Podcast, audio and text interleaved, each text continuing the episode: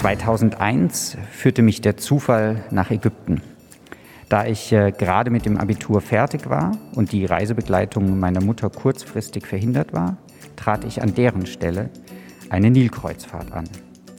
Das war das übliche Standard-Touristenprogramm von Luxor bis Aswan und wieder zurück. Die Bauwerke und die altägyptische Kultur haben mich derart fasziniert, dass ich den Entschluss gefasst habe, Ägyptologie zu studieren. Ach Quatsch, also das war eine komplett lebensverändernde Tour für dich. So jedenfalls die von mir erzählte Geschichte. Fakt ist definitiv, dass ich vorher schon immer an Kunst und Geschichte, an Kulturen und Museen interessiert war. Die Reise gab dann letztendlich den Entschluss für die Epoche, mit der ich mich im Studium befassen wollte. Also bist du der absolut Richtige für unseren Reisepodcast. Ähm, ich bin Marlene Thiele, ich bin Journalistin, Museumsbesucherin und ich bin auch immer gerne auf Tour. Jetzt sind wir schon in der zweiten Staffel des Podcasts Neugierig im Museum und diesmal steht das Reisen im Mittelpunkt. Für mich ging es heute, zumindest imaginär, schon bis nach Ägypten. Ich bin im Ägyptischen Museum in München. Neben mir steht Jan. Mein Name ist Jan Dahms und ich bin seit 2019 als Konservator zuständig für den Erhalt und die Präsentation der Sammlungen des Ägyptischen Museums in München.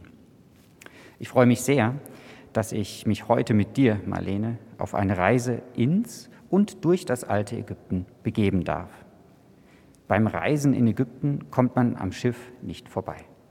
So wie heute die Nilkreuzfahrt eine der klassischen Reisen nach Ägypten darstellt, so war bereits im alten Ägypten das Schiff das wichtigste Reisemittel.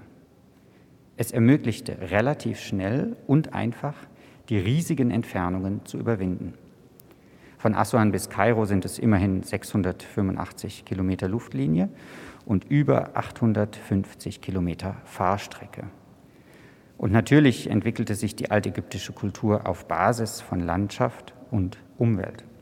Kein Wunder also, dass sich das Thema Schifffahrt in Literatur, Reliefs und Malerei und in den Vorstellungen über das Jenseits und die Götterwelt wiederfindet. Jetzt liegt natürlich die Vermutung nahe, dass wir uns heute auch ein ägyptisches Schiff anschauen werden. Aber das tun wir nicht. Zumal wir von kleinen Modellbooten abgesehen gar kein vollständiges Schiff in der Sammlung haben. Wir schauen uns heute einen verzierten Sarg an. Was der dann tatsächlich mit Schifffahrt zu tun hat, äh, erzählst du mir später. Was ist das denn für ein Sarg, Jan? Es ist der Sarg einer Frau mit Namen Henut Taui, was auf Deutsch in etwa Herrin der beiden Länder bedeutet.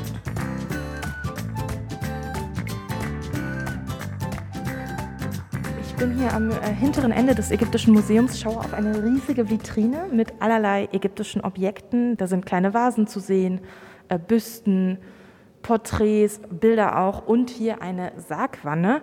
Ähm, zwei Meter hoch, würde ich schätzen. Insgesamt gelb, blau, grün, rot gehalten von den Farben her. Sehr viele Verzierungen in der Mitte. Die Silhouette einer Frau in einem üppigen Gewand.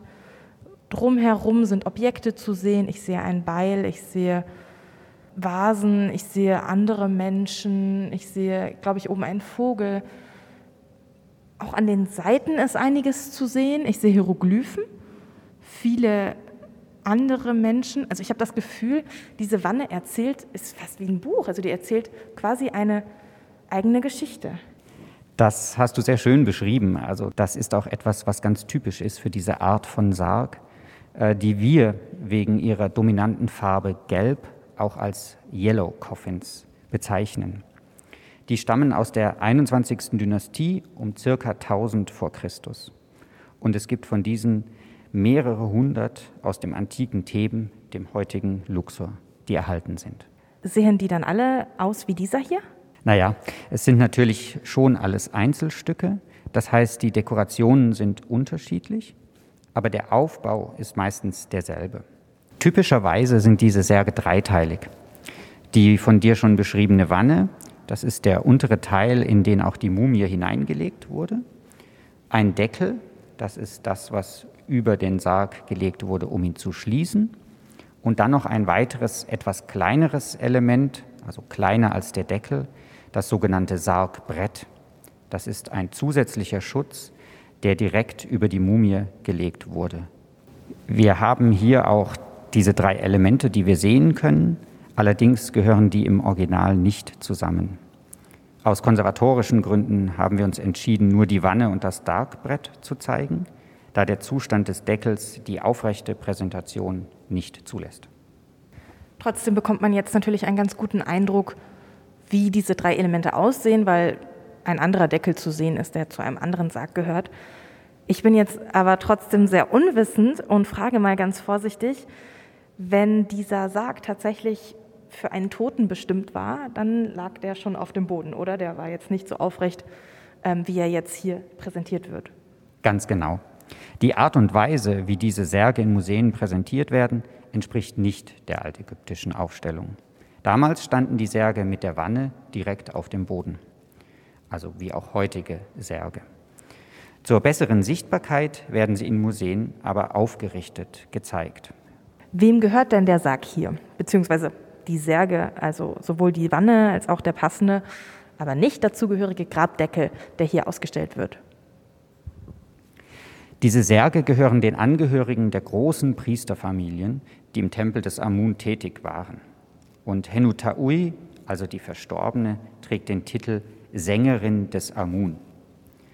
Der Kult des Amun in Theben war mit der wichtigste Kult des Landes. Es handelt sich also um Personen aus der Elite der Region Theben bzw. ganz Ägyptens. Amun, wer genau war das? Äh, ich hoffe, du erwartest nicht, dass ich die Frage nach einem Gott in einem Satz beantworten lässt. Altägyptische Götter haben einfach so viele Aspekte. Ganz kurz, zunächst handelt es sich bei Amun um den Gott der antiken Stadt Theben in Ägypten, dem heutigen Luxor. Grundsätzlich ist es so, dass ägyptische Götter Lokalgötter sind. Das heißt, sie wurden an einem konkreten Ort und Tempel verehrt. Im Laufe der Jahrtausende erhalten bestimmte dieser Götter eine überregionale Bedeutung für ganz Ägypten. Dazu gehörte beispielsweise der Sonnengott, der seinen Hauptkultort in Heliopolis hatte, in der Nähe des heutigen Kairo, und gleichzeitig der altägyptischen Hauptstadt Memphis, unweit der Pyramiden von Gizeh und Saqqara. Und wie genau hat Amun überregionale Bedeutung bekommen? Der Gott Amun erlebte seinen Aufstieg parallel mit der 12. Dynastie ab etwa 2000 v. Chr. und besonders der 18. Dynastie ab etwa 1550 v. Chr. Diese Dynastien stammten ursprünglich aus Theben und verhalfen so dem Gott ihrer Stadt zum höchsten Glanze. Dabei wird Amun mit dem Sonnengott, dem sozusagen höchsten Gott, angeglichen und zu Amun-Re. Ein Vorgang, den wir als Synkretismus bezeichnen und auch von anderen Göttern in und auch außerhalb Ägyptens kennen. Der Name Amun bedeutet übrigens Verborgener und findet sich als Namensbestandteil bei berühmten Königen wie Tutanchamun oder Amen-Nophis. Ikonografisch ist der Gott erkennbar an seiner menschlichen Gestalt und einer Krone mit zwei schlanken, hoch aufragenden Federn. Super spannend. Ähm, ich habe jetzt nur das Gefühl, dass das uns ein bisschen vom Reisen wegführt. Das stimmt. Dafür kommen wir jetzt zu den Darstellungen auf den Außenseiten der Sargwanne. Sie zeigen zwei Szenen aus dem Amduat, das bedeutet das, was in der Unterwelt ist. Und dabei handelt es sich um ein sogenanntes Unterweltsbuch, das wir aus den unterirdischen Grabanlagen im Tal der Könige kennen. Und dort werden sie seit der Zeit des Königs Tutmosis III. um 1450 vor Christus als Dekoration an den Wänden angebracht. Und diese Texte bestehen immer aus einer Kombination von Bild und Text. Genau, das hatte ich ja gerade schon äh, identifiziert, dass am äußeren Rand der Sargwanne sowohl Bilder als auch Hieroglyphen zu sehen sind, die ich natürlich nicht lesen kann. Deswegen erzähl du mir doch bitte, worum es in den Büchern, also in der Amduat geht. Inhaltlich beschreiben diese Unterweltsbücher die Reise des Sonnengottes in der Nacht. Und auf diese Weise erklären sie, was zwischen Sonnenuntergang und Sonnenaufgang passiert. Und der Sonnengott selbst reist dabei durch die Unterwelt und zwar in einer Barke. Hier wird besonders deutlich, welchen Einfluss die reale Welt des alten Ägypten auf die Vorstellungen über die jenseitige Welt hat. Der Nil ist die wichtigste, wenn nicht an vielen Stellen sogar einzige Verkehrsstraße und das Schiff somit das Hauptreisemittel. Also der Sonnengott ist in der Barke unterwegs, weil es keinen anderen ordentlichen Verkehrsweg gibt. Jetzt frage ich mich, warum, weil ich meine, es gibt ja auch Land in Ägypten und es gibt Kamele. Kommt man mit denen nicht besser voran? Also ich meine, man muss ja flussaufwärts dann noch mal mehr Anstrengungen aufwenden, um von A nach B zu kommen, oder nicht? Also als Transportmittel wurden Kamele in Ägypten erst in viel späteren Epochen als dieser Sarg hier eingesetzt. Und auch Pferde und Gespanne spielen im alten Ägypten keine Rolle, da die Wüste sehr steinig und auch nur schwer gangbar ist. Ach wirklich? Also ich dachte, ich hätte schon mal Bilder gesehen von Streitwegen zum Beispiel. Mit Sicherheit. Aber die vielleicht gut bekannten Darstellungen von Streitwagen sind da nicht repräsentativ. Denn es handelt sich hierbei einerseits um Prestige- und Luxusobjekte der Oberschicht und andererseits um Kriegsfahrzeuge, die auch insbesondere außerhalb Ägyptens eingesetzt wurden. Gut, wir gehen zurück zur Nachtfahrt. Jawohl. Die Nacht ist eingeteilt in zwölf Stunden und die beiden letzten sind auf diesem Sarg der Henut Taui dargestellt. Zwölf Stunden, da habe ich gerade kurz einmal überlegen müssen. Jetzt gerade im Winter habe ich das Gefühl, es sind noch viel, viel mehr Stunden als nur zwölf. Im Sommer natürlich nicht. In Ägypten ist der Unterschied zwischen Tag und Nacht über das ganze Jahr über gleichmäßiger.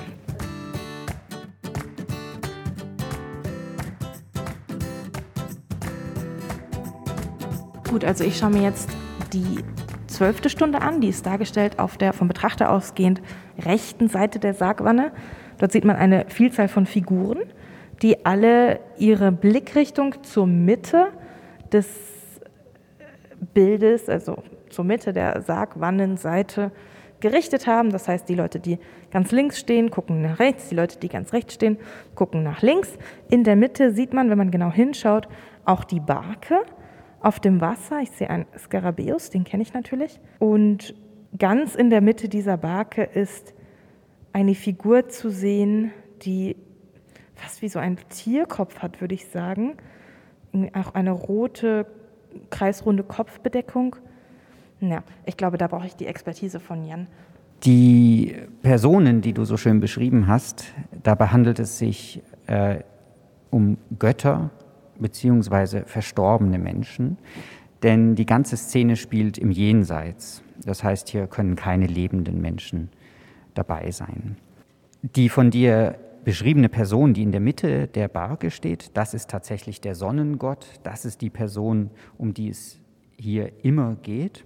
Und sie hat, trägt hier einen Widderkopf und daran erkennt man den Sonnengott in seiner Gestalt als Atum. Atum, ist das der Name des Sonnengottes? Unter anderem. Der Sonnengott hat verschiedene Namen und Erscheinungsformen. Atum bezeichnet den gealterten Gott am Abend und in der Nacht.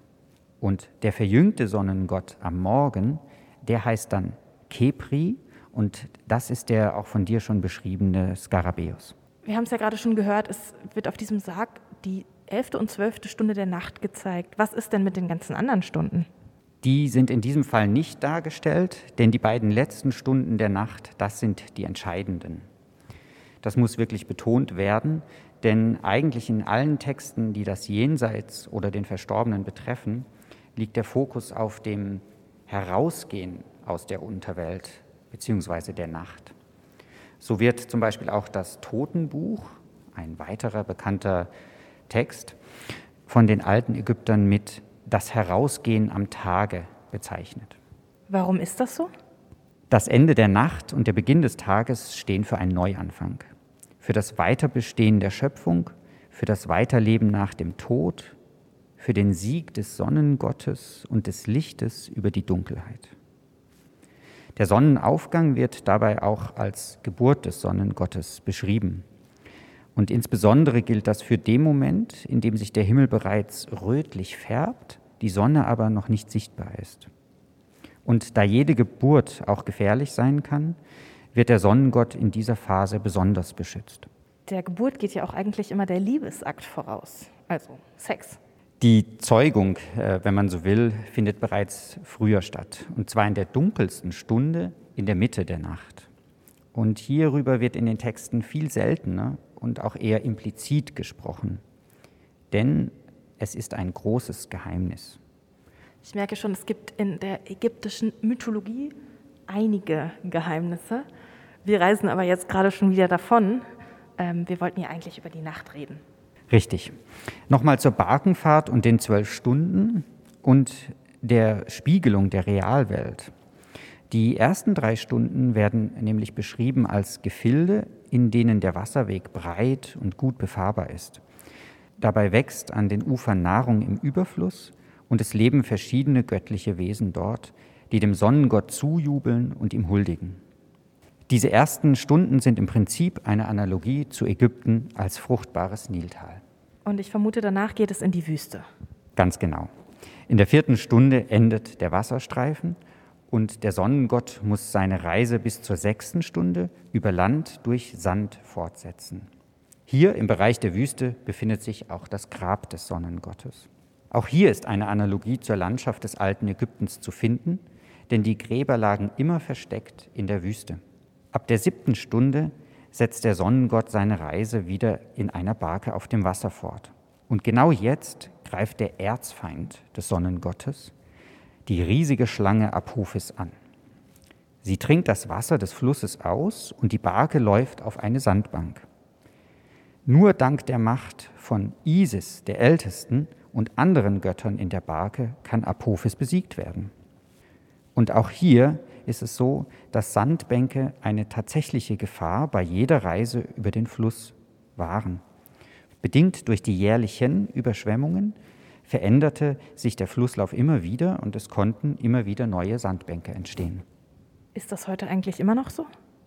Nein, denn seit dem Bau des ersten Staudamms von Aswan ist der Nil reguliert.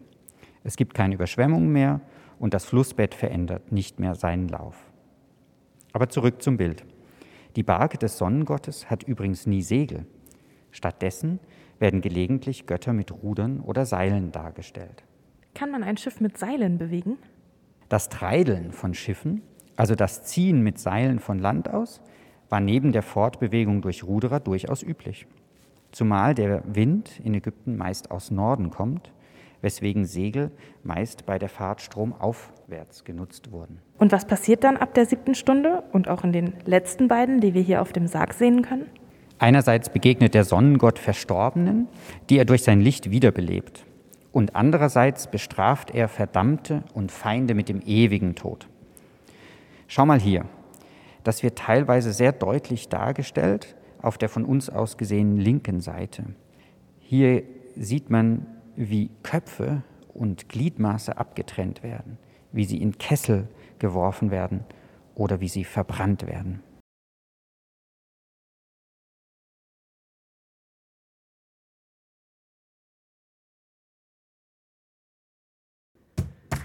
Befehl erteilen durch die Majestät dieses Gottes Horus, die niederzumetzeln, die seinen Vater Osiris geschlagen haben die Leichname und die Feinde der Toten, die auf den Kopf gestellten, die am Gehen gehindert sind, und die Gestalten der Vernichteten.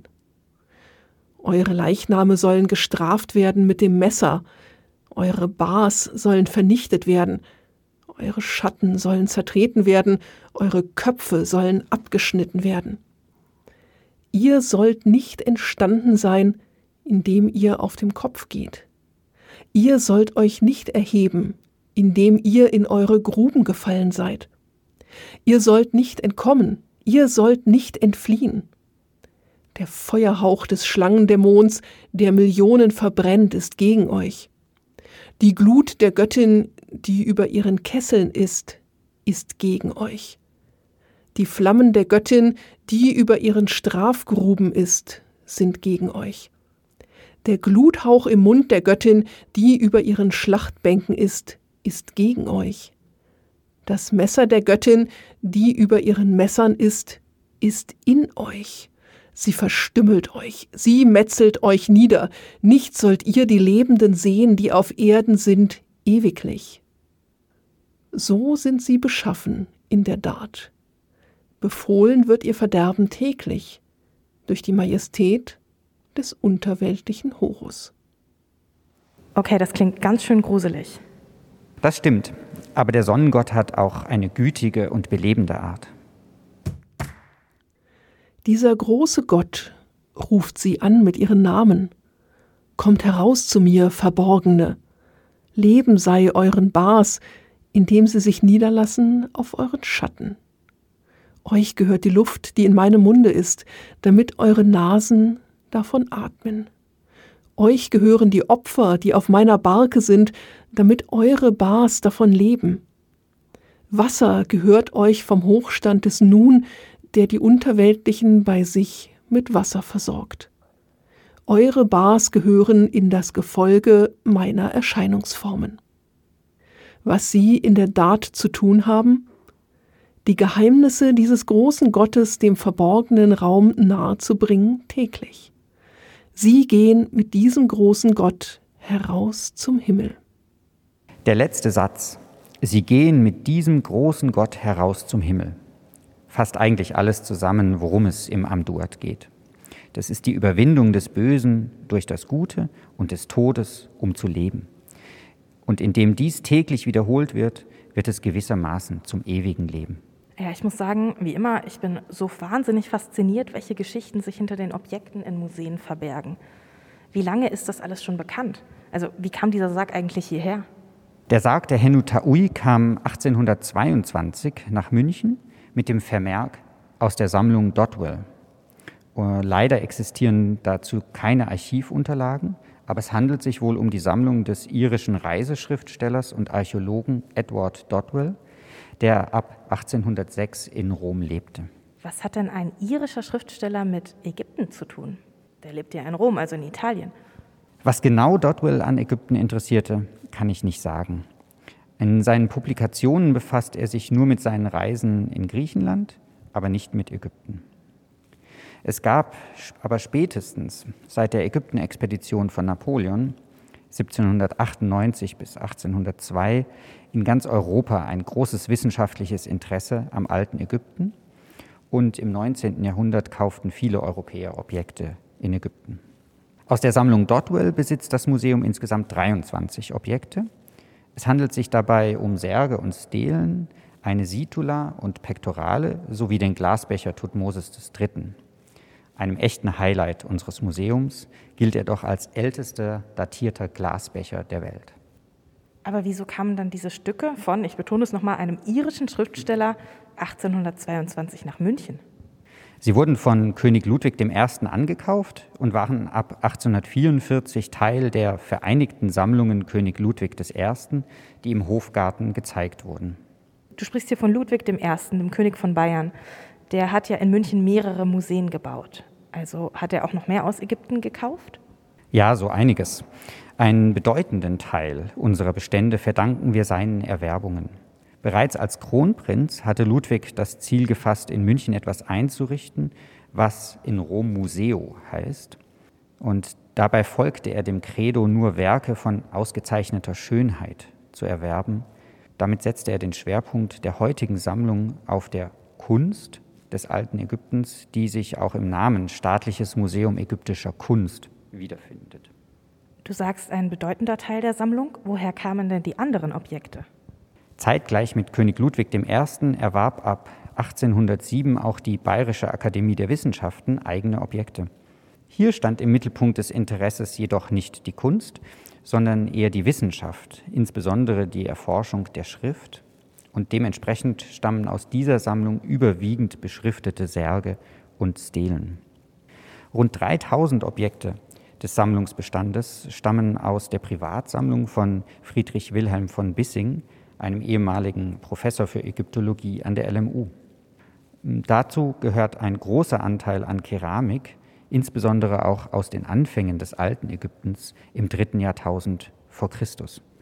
Wenn du nochmal deinen Blick nach ganz dort vorne, mehrere Meter an den Anfang des Raumes schweifen lässt, dann kannst du genau dort diese ganz alten Keramikobjekte auch sehen. Viele dieser Objekte stammen aus sogenannten Fundteilungen. Hierbei verblieb ein Teil der Funde aus Grabungen in Ägypten und der andere Teil ging an Förderer der jeweiligen Grabung. Auch das Ägyptische Museum führte in den 1970er Jahren eine Grabung durch und erhielt dafür einen Teil der Funde.